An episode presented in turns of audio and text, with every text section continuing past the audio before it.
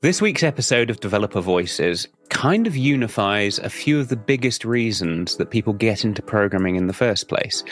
You've got a love of learning new things. You've got the fun of solving puzzles and technical challenges. And you've also got the very real need to find a good job. I've always considered that we're very lucky in this profession that we can combine those three things fairly successfully. So, this week, we're going to take a peek into the world of competitive coding solving algorithmic challenges against the clock. You can do it solo, you can do it as a team sport. And while you're definitely going to pick up a few very useful tips for gaming programming interviews, we're mostly talking about the game for the game's sake. How can we play with computers? How can we play better? And where's the most fun to be had? Joining me to discuss it is a veteran of the competitive coding world, and these days a coach to younger teams, Mathis Hammel. And I think by the end of this, he'll have you convinced that he could ace any programming interview that's based on algorithmic tests. That that's probably not the right way to interview new candidates, but we're going to carry on doing it anyway. And most of all, that if we focus too much on coding to get the job, we'll be missing out on a whole lot of fun. So let's get into it. I'm your host, Kris Jenkins. This is Developer Voices, and today's voice is Mathis Hammel.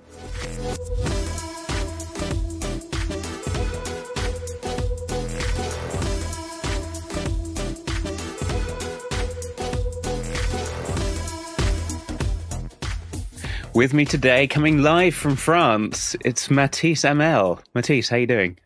I'm doing great. How about you? I'm very well. Yes, enjoying the warm weather we seem to be unusually having on the continent.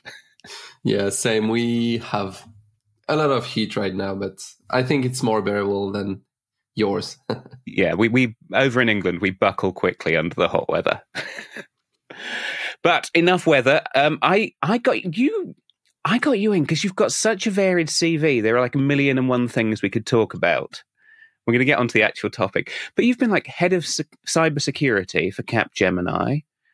You've done talks on quantum computing. You've um, give me your history and try and give me a unifying thread of what you're interested in.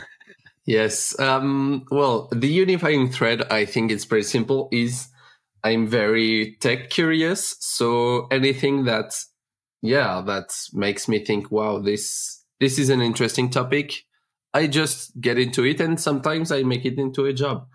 But um, yeah, I've always been fond of anything, especially related to competition. I'm like, I'm not doing that like to beat others and show myself that I'm better than others, but um, just the fact that I have, you know, this spirit of competition and uh, actually playfulness.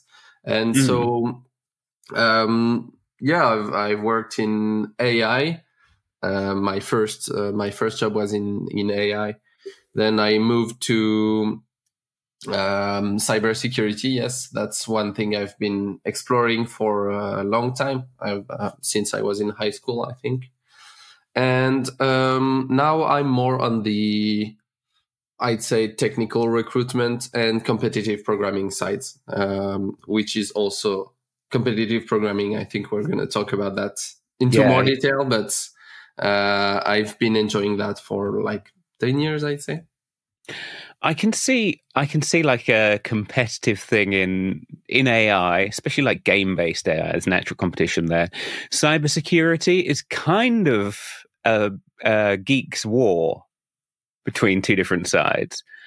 But the the world I really have no experience of, even though it's obviously competitive, is uh, competitive coding. Yeah. So, uh, other than you know um, those algorithms you were supposed to learn at university, do those really fast.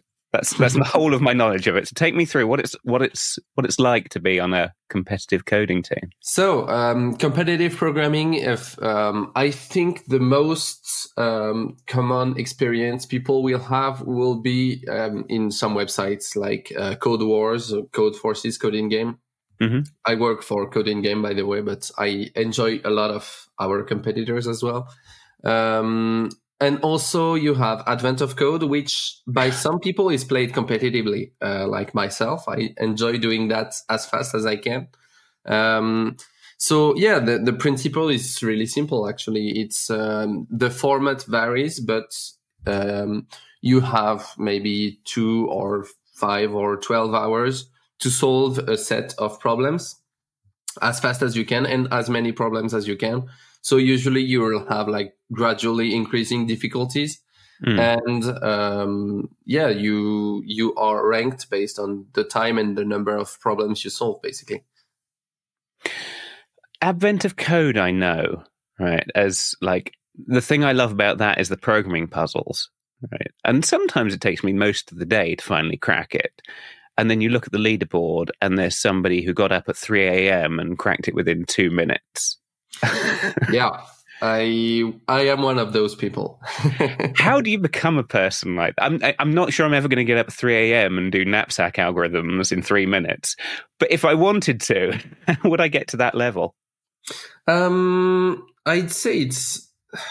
Uh, I'm not really sure actually how how you like really get into that. I'm um, just the idea of um, you know getting the best out of what i can do and really trying trying my best to yeah to crack one puzzle as fast as i can and um, get really get my brains going um, is one thing that keeps me going in the kind of training even though i don't really consider um, anything i do being training. It's more like i play and over time i get better at uh, doing that Mm. Um, so you know, there's not really like a, two phases, like one competition and one practice where I just do um, so something really specific over and over.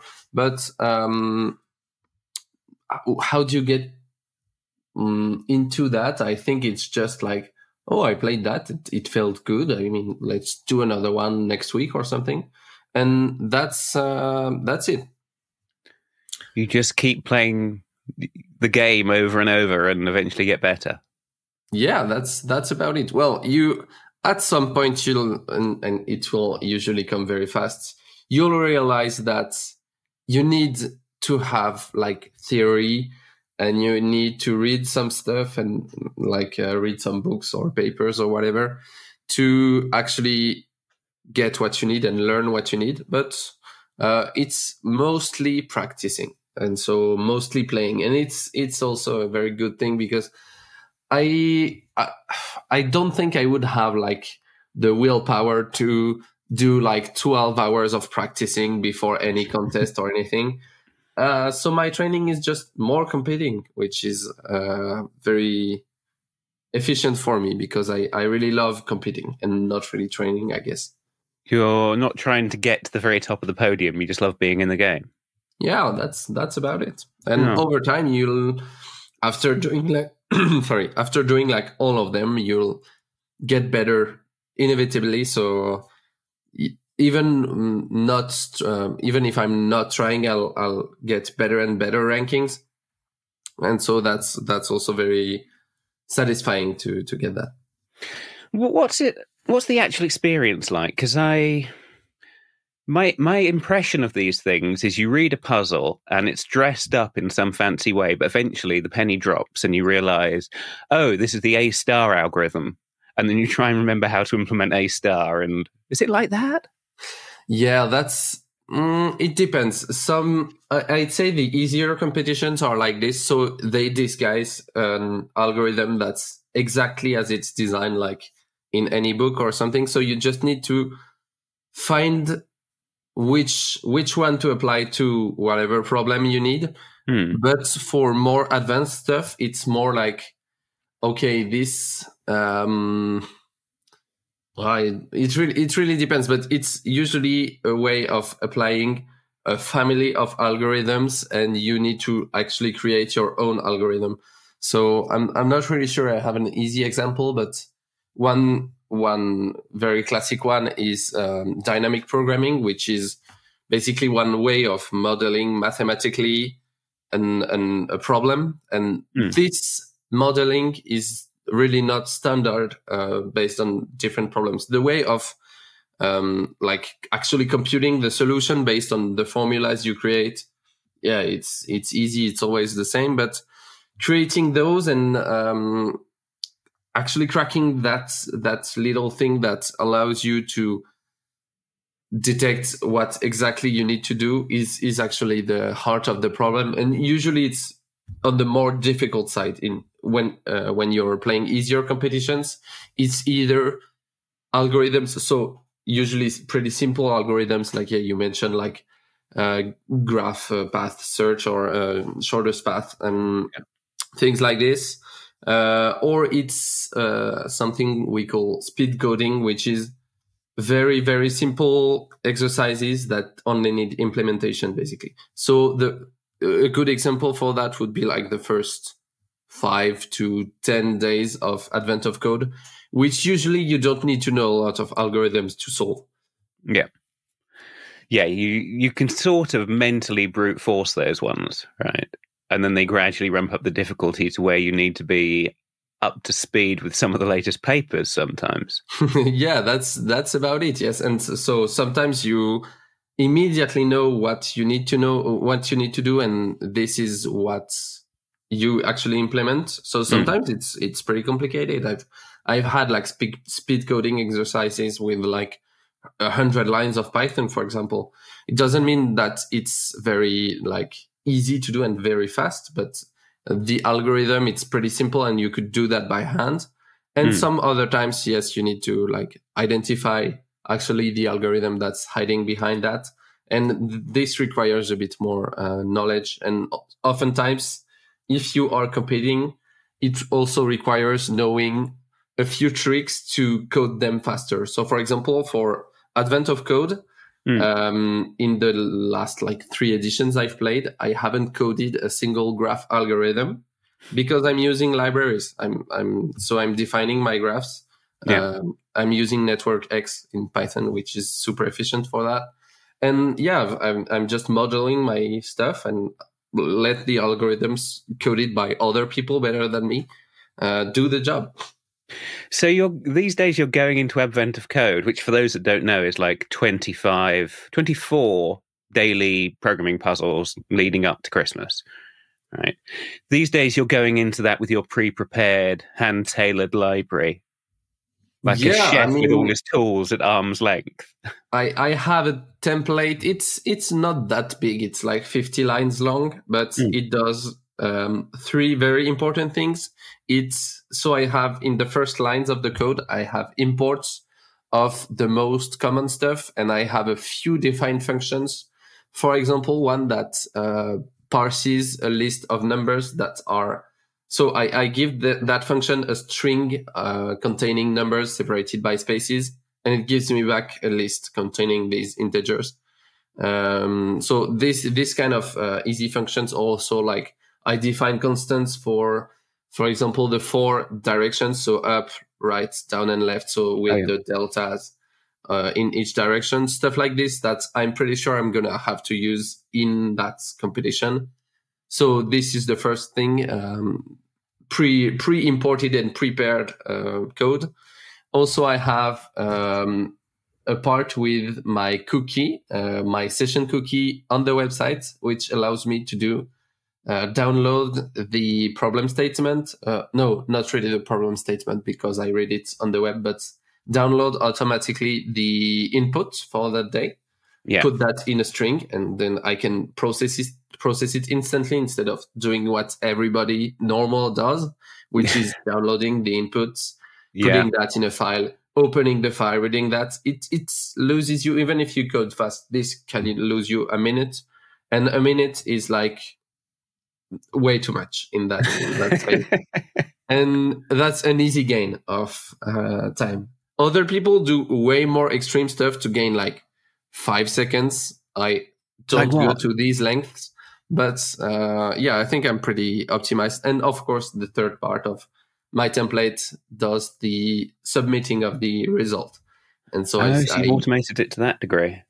Sorry you've automated it to that degree. Just yeah, I mean, every, everything that's done every day or that's I have to do frequently, I have it prepared so I can so I don't lose time actually doing the implementation of mm. whatever I need to do.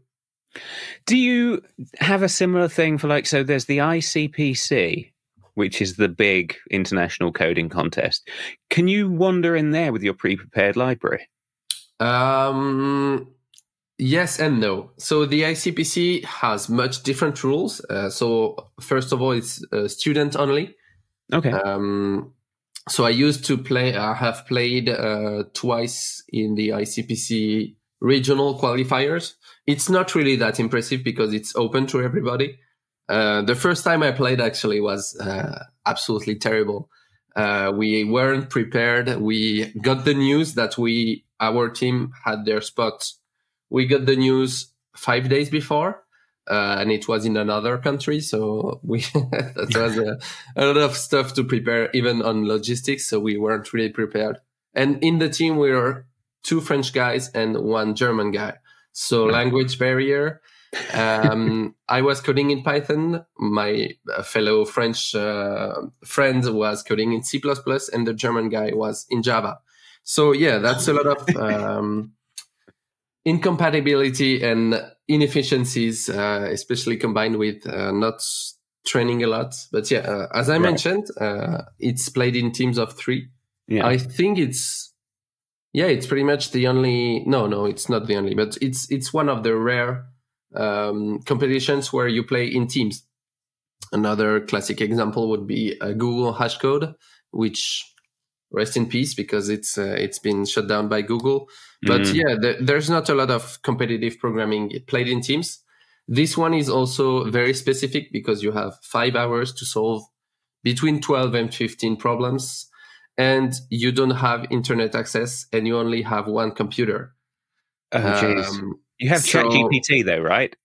no, but but uh, one thing you're allowed, and the only external resource that you're allowed to have is mm. one notebook. That's I think you're allowed 25 pages of whatever you want. So usually you will have most of the classic algorithms that you're not like coding by heart. Um, so a few like string matching algorithms that you use in very specific cases and stuff like this. Yeah. Um, it's actually you don't you usually don't really need this notebook. It's only for safety. I've used it once. It was for a convex hull algorithm, which I think we would have gotten, but uh, it's mm, there's much more comfort in having that prepared in your notebook. Some yeah. teams, some teams will um, have their template and uh, copy that at, at, the beginning of the contest because you start on a computer that's uh, basically brand new, like it's a, there's a fresh new install. So you don't have any files and you are only allowed to touch the computer when the contest starts. So it's basically you have to choose. Um, either you start coding immediately or you have someone start uh, implementing your whole um, template. So like 300 lines of prepared functions and stuff to get faster later. Right. But um, usually the teams will not do that.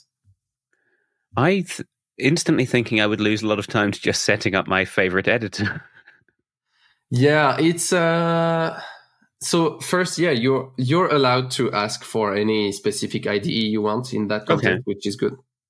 But usually it's even um even in that case, we usually use very simple stuff like Sublime Text or uh, VS Code because um, there's three teammates and it's not really common to have all three teammates use the same IDE in their daily life. So yeah. usually we pick the more s- simple and common stuff. Uh, so yeah, that's that's it. But yeah, you have a practice uh, day before, so you you have you have a shorter contest on the day before, which is um, two hours, and you are in the same conditions. So you have like your notebook, uh, you have um, the same blank computer that allows you to understand how to get started. Also, make a few submissions on the on the judge website right. to make sure that everything's working and stuff. And so, the, and this is the only part of the contest where the contestants are allowed to chat with their coaches. On the real contest, we are in another building. The coaches. So there is actually like a, a coach on court. Yeah, the first Um, day. and now nowadays I'm a coach, so I'm I'm not a student anymore. So I've been coaching my former team. Uh, so it's well, former team. Actually, it's my my university where I uh, I gradu- graduated from. I coach them still. So the team changes basically every year because once people graduate, they can't be in the team anymore. And so yeah, it's it's uh, very nice to have like fresh blood people Yeah. to work with and teach them how to get better. It's also very frustrating because sometimes you lose like a great element. Uh, one of the the best students graduates or goes into academic exchange because we we have a lot of Erasmus exchange uh, programs Right. and so they leave oftentimes it, they leave for the last year so actually we we have uh, students up, up until fourth year and all the fifth year students leave to go to go abroad and Ah. oftentimes they compete in their own universities Do you know? I'm, this is this is off topic, but I'm thinking of all those like Disney movies where a coach comes in and coaches the team to great success, and they've got loads of those for every sport, right? And this is a missing gap in the Disney stockpile. yeah we should make a, a movie about competitive programming i think Yeah, yeah, it's got all those feel good it's a very- success stories you want. yeah on a very niche uh, audience but uh, i think it will work I love niche audiences. We live in them, right? okay, so, but okay, how does this actually play out? If you've got a team of three, you said it was twelve to fifteen questions. Three people Yeah. sit down and they don't. They're not even using the same programming language. What do you do? Do you race through the list of questions and the Java guy says, "I'll have that one and that one and that one"? So, well, um, first of all, having three different languages is not really a good idea in a team. It was just because we made our team last minute. Uh, usually, we'll try to have people on the same language and also people speaking the same language because we also have incoming exchange students. And so, usually, we'll have one team that speaks only in English.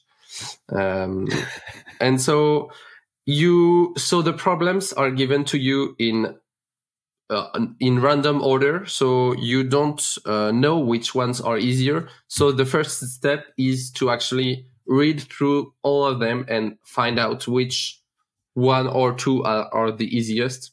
So we call them ad hoc problems which um, will be the ones you really need to start coding first because there's also a time element. Basically your score is you are ranked the team is ranked based on the number of problems they solved. So Mhm. usually the most like the bulk of the competition solves between two and five problems. When you start getting into six seven eight nine it's really like the top 20% or something. So most of the teams will not solve half the problems. And um, you really need to get um, started fast because it's um, yeah the rule is pretty weird to explain but there's in case of a tie so for example other teams that solved four problems uh, they will be ranked based on a time penalty which is basically you take the sum of the times of submissions of the um, problems so Mhm. you have solved one problem after five minutes another after 20 minutes that's a 25 minute penalty. And so you you have to get fast especially on the first problems and you have to submit them in the first minutes. So the first part is actually searching very fast. So you split usually 12 problems uh, to three people it's uh, perfect. Uh, you have four problems each and uh, you try to find uh, the easiest problem in the problem set basically Yeah. and one person will actually get started coding on that and submitting that as fast as they, as they can usually it takes the first correct submission takes maybe one or two minutes max so From from the gate opening. yes Jeez. Okay. That's really far. I mean, they must be going at breakneck speed. Do you get people drilling their typing speed as well? Yeah, there's um warm up. Uh, I I've known some people who've like who warmed up actually before their contest. They do like typing stuff. They are only typing words. I think they they should do that with code. But um just to get their fingers warm. I, I don't really do that kind of exercises. Uh, I think same. It's like a lot of effort to gain like six seconds or something. It's I'm not really into that, but uh, some some people really need also to get in in that spirit. So like um, get focused and stuff. So that's so how far up the rankings did you get with this? Obviously, very into it, but fairly casual attitude to. Um, so in the European qualifiers, with uh, my my best. Uh, so in the European Championship, basically, um, which in the southwest of Europe is called SWERC, so S W E R C, which is a qualifier for the World Finals. The World Finals, there's like a hundred teams. In in southwestern Europe, we'll usually have like three or four of these spots. Uh, many of those come from Russia. Uh, many of the world finalists, but um, in the European qualifiers, my uh, the year last year I played uh, there were, I think, 120 teams, and we ended up 24th. So pretty happy with the result. That's and well, I've um, it's been like five years now. Um, but this year I've been also playing Advent of Code competitively. The thing is, um, they get released at uh, midnight Eastern time in the US, right. which is 6 a.m. here in France and um, I'm not waking up waking up at 6 a.m. every morning. That's not something I'm doing in December. So um, I cannot compete on the global on the global leaderboards because to avoid um, cheating and stuff, they time everybody starting from the release of the problem, which is perfectly normal. Yeah. Uh, but yeah, I, I can't compete because people usually complete it in like five to 15 minutes, usually most of the days. Um, so I cannot play it whenever I wake up. So what yeah. I'm, what I've been doing, uh, was having like a virtual timer, which is a Chrome extension that times, um, the moment between the moment I open a problem statement until the moment I, um, finally solve the problem. And so it allows me to basically know my ranking if I were playing at 6 a.m. every day.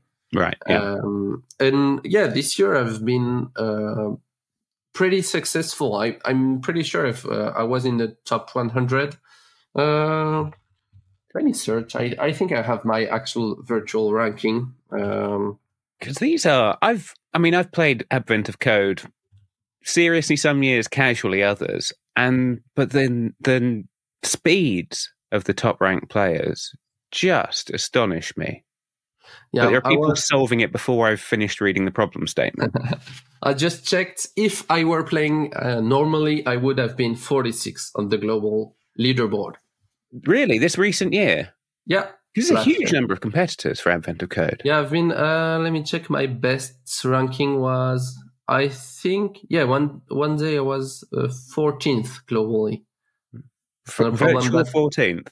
Took me, yeah, took me six minutes uh, to solve both parts. On if if you want to compete with me uh, at home, it was on day eighteen. Day eighteen of twenty two. Yeah. Oh, sorry. It took me eight minutes. That's six minutes between parts one and two. Okay. I'm going to link to that particular problem in the show notes. And nice. If you have a look at that as a listener, I'm sure you'll see quite how fast that is because they get harder and harder as the as the clock yeah. goes on. So day eighteen is a lot harder, right? Um, well, that one I think must have been very easy because day nineteen took me an hour and nineteen minutes. very easy is relative depending on your skill set. but this is huge fun, but weirdly for you, it seems to have translated into a spot in your career, right? Yeah, I've been. Um, so yeah, there's not a lot of work in uh, competitive programming or cybersecurity for that matter, because I've uh, been I've been enjoying that a lot in the past as well. There's not really a lot of um, work. I mean, people want you to build websites or apps uh, to make money. They don't want you to like yeah, great. You've been 50th place on the Advent of Code. Wow, that's wow, we're really gonna earn money from that, right? Uh, yeah. So yeah, it's. Um, but I've managed to find some interesting stuff. So for uh, competitive programming, uh, my current job, I kind of do that. Um, I also now I'm an independent consultant, and so I do work with one of the biggest providers of coding contests in Europe, um, which is called Isograd. Hmm. Uh, and they, especially in France, they make like most of the big competitions. And so now I'm, um, I, I create the problems and I proofread those from other uh, ah. redactors. So yeah, I, I'm kind of on the other side. I was first a participant, then a coach, and now I'm actually in the creators. Um, I've actually also participated in um, finals of Google Code Jam as kind of oh, a um, volunteer because I was interning at Google the first year uh, Code Jam was in Dublin, and I was there in uh, in Dublin. And when they requested for volunteers, I was of course I was in. So that was also a nice experience um, and also in cybersecurity as well. I there there weren't any jobs in competitive cybersecurity, so I made mine. I went to so I, I we were in charge of uh, so with my as a freelancer uh, with my brother we were in charge of organizing a big contest for Capgemini in France, and right. we met the director of cybersecurity, and we were like let's do more stuff together. And so I actually ended up working there for two years. And one of my jobs was to create the first semi-professional uh, CTF team, so competitive cybersecurity teams. Uh, so I had seven people in the team plus me, mm. um, who were basically paid one day a week to train and compete in public events to yeah to basically get the name of the company out and be like uh, it, it's also good employer branding because um, now students because it's played a lot by students um, they realize okay this is a good team. I i kind of want to play with them. They are good. I want to work there. Yeah. and so we actually got a few few candidates coming from that source. And we were also paid to have fun and travel europe. So it was very nice. Nice work if you can get it. Yeah. But yeah, okay, so that's almost getting into the like those sponsored esports teams. Uh I'm I don't think we're uh, it's it's a bit pessimistic, but we we've been trying for years to have like um something that looks good visually for competitive technical competitions. It's very hard to do because video games or even maybe chess or Go or whatever competitive thing you can see online or on TV. Mm. It's very visual. You can understand, n- not really like with a deep level of, of analysis, but understand who's winning and who's not. And it's very active and you have like this action. In competitive programming, the um, basically the thing you can have is watching watching a screencast of the teams or the or of the players which is interesting if you are into that and you can understand what they're doing yeah. but they're like they'll be playing in in other languages and stuff so even people of my level i can't really understand what they're doing if they're coding in c++ for example right um, yeah and so the, the basically the only thing you you have left would be their uh, leaderboard. So the leaderboard, once once a problem is submitted or something, you see the update and you see, oh, congrats, they moved up, and that's basically it. But it's super boring to watch. Actually, there's a there's like one update per minute, uh, especially at the end of the contest. So in in the European Championships, the mm. first, I think, more than half the problems, more than half the submissions happen in the first hour uh, and so the rest, the next four hours, it's the pace uh, goes down and down and, until like every team is basically stuck. Stuck. Um, so th- we've tried to find ways to make this watchable and interesting, but yeah. We haven't cracked the code yet, and well, if anyone at home does have an idea please get in touch, and we're we're gonna be rich. But for now, my solution is to let people gamble on it. If enough people gamble on it, then someone will figure out a way to televise it. Yeah, true. But there's like there's one player you would always gamble on and you would always win. He's oh, called, really? Yeah, Gennady Korotkevich is um, his nickname is uh, Tourist, Tourist, and he's the best player in the world by far. Oh, every oh, really? every every contest he plays, he he wins basically. He's won like six Google Code jams in a row. He's won, yeah, oh, every he's I think he's won the world championships twice. The reason being he um, that you cannot play more than twice in the world finals. So he won twice, and the following year actually he went back, and um, so he wasn't allowed to compete, but yeah. he went back to stream the contest. Uh, so I think he was a coach or something, and so he live streamed himself solving the contest with his two friends, which are also very good. And mm. he made a like much better performance than any of the teams. and so this guy, he's uh, yeah, he's basically invincible in in competitive programming.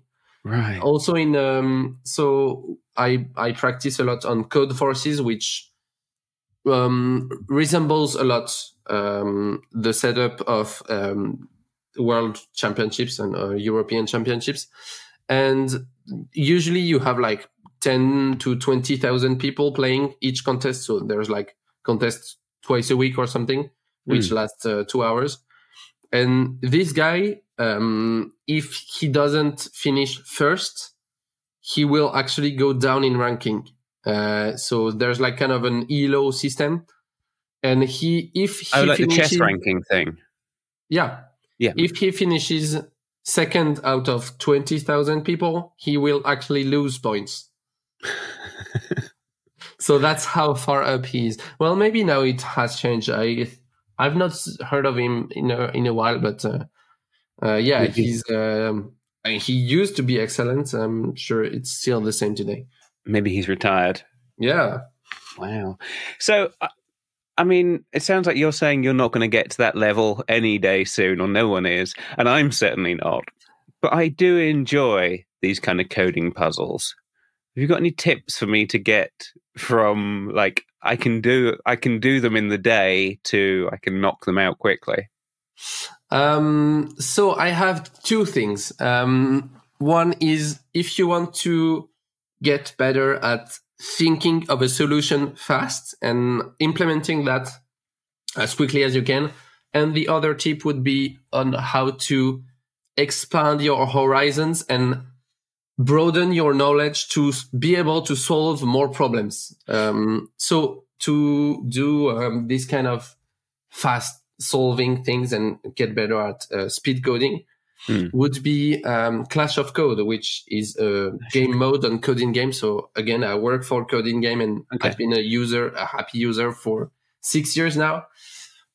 Um, and um, we have this format which um, you have a 15 so you have a room with eight people uh, it's eight real people mm. there's a lot of people playing so you'll usually wait not more than like 30 seconds before the room fills up there's people of every levels. We don't really match people with uh, uh, similar skill, and that's also to allow people to progress learning from people better than them.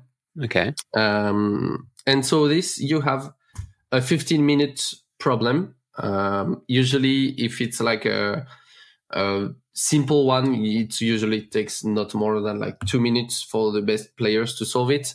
Um, and yeah, you have a very simple. It's it's very much like Advent of Code. Um, you can code in any language you want, and mm. the goal. So we have three goals, but mostly it's be the fastest. We also have like more formats, which is um, make the shortest code. Uh, so here you have actually to learn other languages. That's why I actually started learning Ruby a while ago um, because Ruby is more efficient at code golf, so at short code. Uh, right. and also we have one one other mode which is also fastest. Uh, so you need to do the fastest code, but you don't have the problem statement. You only have the test cases. So input and mm-hmm. expected output.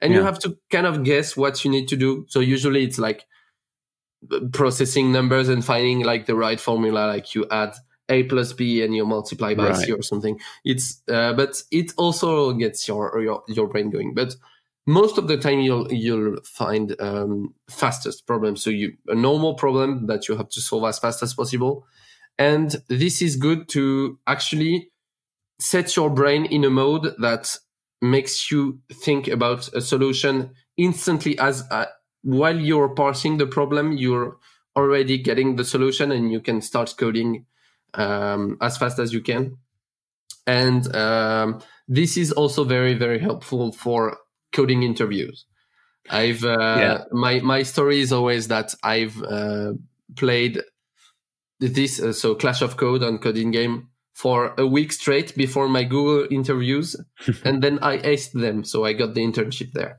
Um, and um, yeah, this this is um, so to to really get um, good at speed coding and solving more simple problems. Uh, this is a very very good way because also you can read after the after the 15 minutes ends you can read your competitors' codes and you can often uh, discuss. We have a Discord as well, and uh, it's it's a very open community. There's yeah. not a lot of actually like very strong competition and oh I hate my opponent and stuff.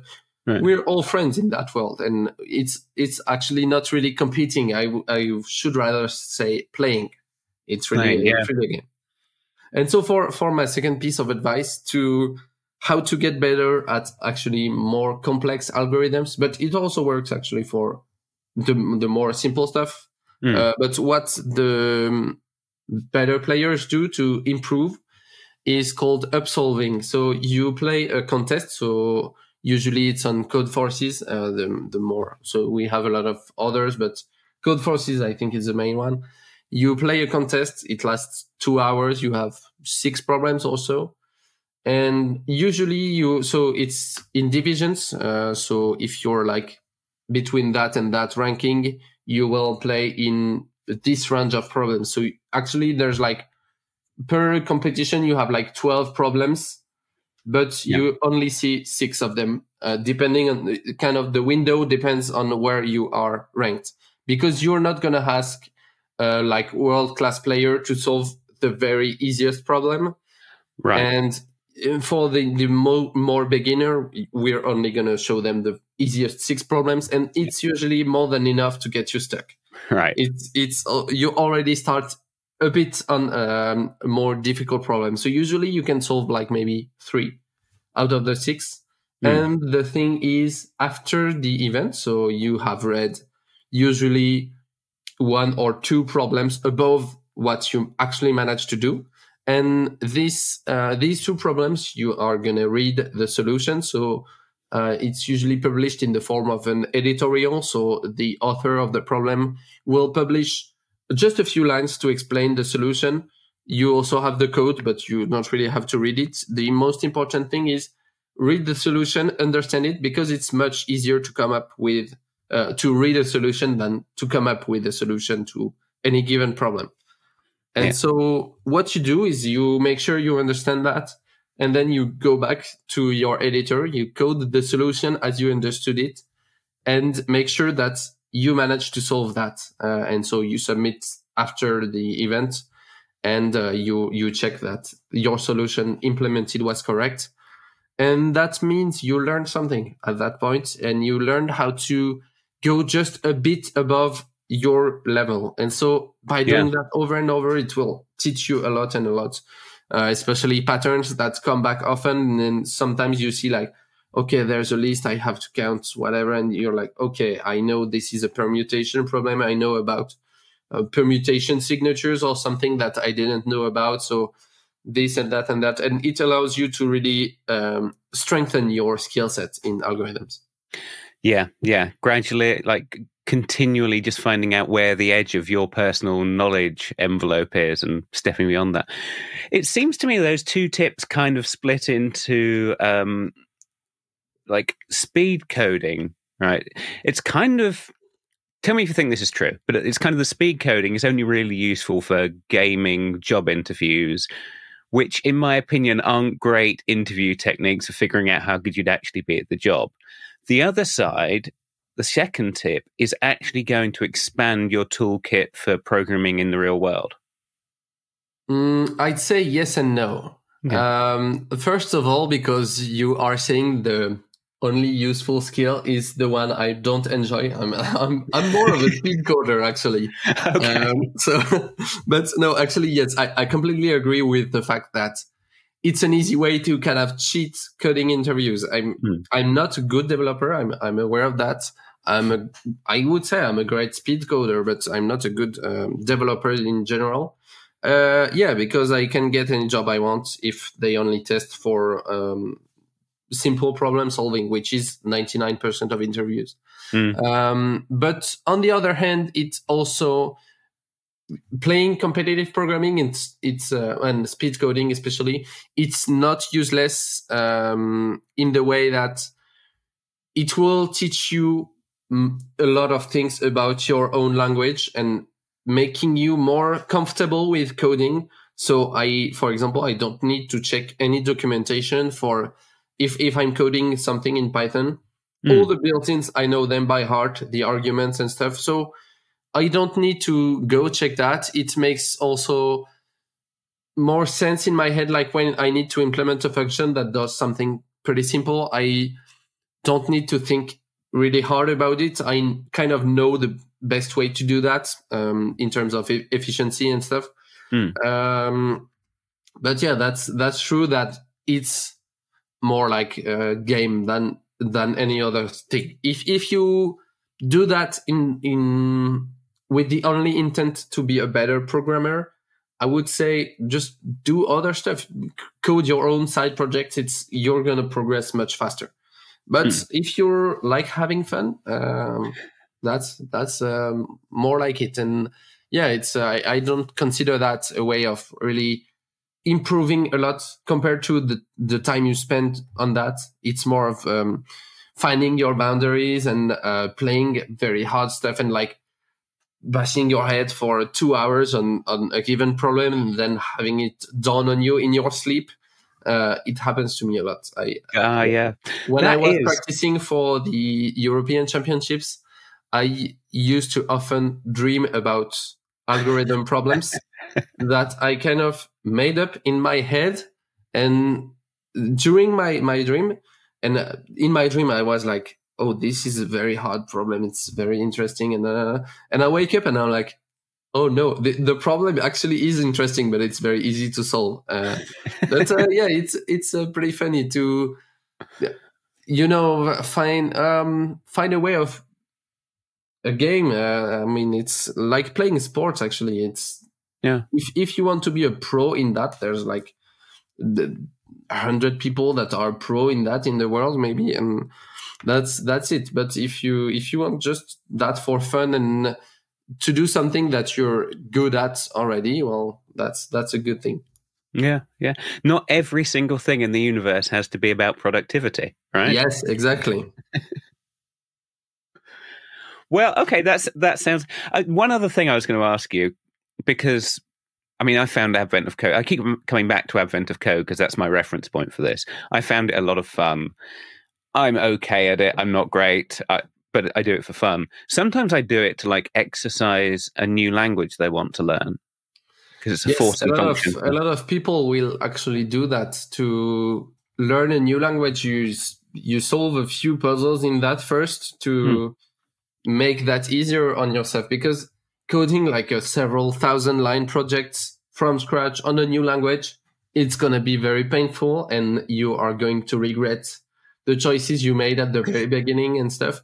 Whereas you solve puzzles, your code is like 20 lines, you throw it away at the end. And when you throw it away once, uh, you know, you get all the test cases passing yeah. and you get better after that. But you're not like, haunted by the mistakes of the past and when when you were st- starting um, to learn. So and that's also a good way to have like atomic problems that you don't need like very specific stuff to do. So for example if you're building a side project you're going to spend most of the time trying to figure out okay i'm going to use like this framework and so i need this to make the connections between my database and the code and stuff. So it's mostly like configuration and figuring out which libraries are used and stuff. Yeah. whereas you solve simple puzzles and small competitions you're gonna have the only the distillate of that. And you're gonna have pure code pure um it's uh, yeah pure functional I, I wouldn't say uh, it's it's a confusing term but yeah that's uh that's- isolated into a specific. sp- The nice thing about that too is side projects. They're almost infinite. If they go well, they keep growing. It's nice to have something that occasionally has a definite end. yes Yeah. and I'm, I'm doing only that basically I, I have a very few side projects actually but um, yeah when i'm bored or something i just i can just go on any website that i enjoy and say okay today i'm going to move up in ranking because also i enjoy solo playing which is not really competitive which um, one two examples. So CodinGame we have that like a xp system. You solve a problem you get like that amount of xp and then you've got levels. Um, one website that really has mastered this i think is CodeWars which you have like problems with kyu and so it's like belts that you move up. And so sometimes i'm like yeah i'm going to move like half a level up today. And so i set up my mind of on a few problems that would allow me to do that. And just having this kind of satisfaction and it really shows you okay now you are better than you were before coming here. And Yeah. this is this is really satisfying as well yeah, that's my favorite kind of competition. Competing with the version of me that didn't make the effort. true yeah. You know? Yeah absolutely. So um are those your top recommendations for where i should because the thing about advent of code it's great but it's only one month a year and it's the busiest month of the year which is which has destroyed my christmases once or twice. You you can play the archive. You i can, can play the archive I- where would you go for the most fun Oh, um, where I have the most fun? Well, I would say um, CodinGame, but it's not a sponsored uh, episode. uh, I I really enjoy the um, the website and everything it has to offer. Um, especially Clash of Code, which is my favorite format of all the website. We have also um, a very unique uh, format, which is um, AI competition. So basically, you have like um, board game, um, Yeah. any any kind of game. Usually, we take inspiration from actual uh, board games, or we just make our own. It's a small video game that's on the window on the left, and you Mm. have to code an AI that drives itself and tries to win the game against another AI. And we have Oh. uh, twice a year a big competition on that and we also have if you want to solo practice we have like a hundred of those. If uh, so there's like chess. If you want to learn how a chess ai is made you, you won't beat stockfish of course but it's uh, fun to learn how different kind of ais work and stuff. Okay. Uh, so this is my where usually where I go for fun, and for more hardcore um, competitive programming, Codeforces would be my my recommendation. the UI is um, debatable. It's a bit weird, but uh, yeah, it's uh, it's the content is extremely good. Okay, I'm going to go and check them out. I've been wanting to sharpen some of my Gleam programming skills, so I might head there, and I'm going to log in anonymously because I don't want anyone listening to see my times. Yeah, that works. Well, on that note, Mathis, thank you very much for joining us. Thank you for having me. Thank you, Mathis. I'll put links to all the sites that he mentioned into the show notes. So if you want to go and play with one of those coding challenge sites, that's the place to look. We've also got a few back episodes of this podcast covering new and interesting languages like Gleam and Kotlin and Gren and some others. So if you want a new language to pair with your new programming challenge site, that could be the right place to look. All we need now is a sommelier to choose the right wine to pair with them. That'd be awesome. Another day, perhaps. As ever, if you've enjoyed this episode, please take a moment to like and rate and share and subscribe. And while I'm thinking about it, someone told me yesterday that we weren't on Amazon Podcasts, which I didn't know about, but we are now. I fixed it and we're there now. So, this podcast should be available on all the platforms that you like. But if there's a favorite one that's missing, please do let me know. My contact details are always in the show notes. And with that, I think it's time for us to all run off and play. Until next week, I've been your host, Kris Jenkins. This has been Developer Voices with Mathis Hammel. Thanks for listening.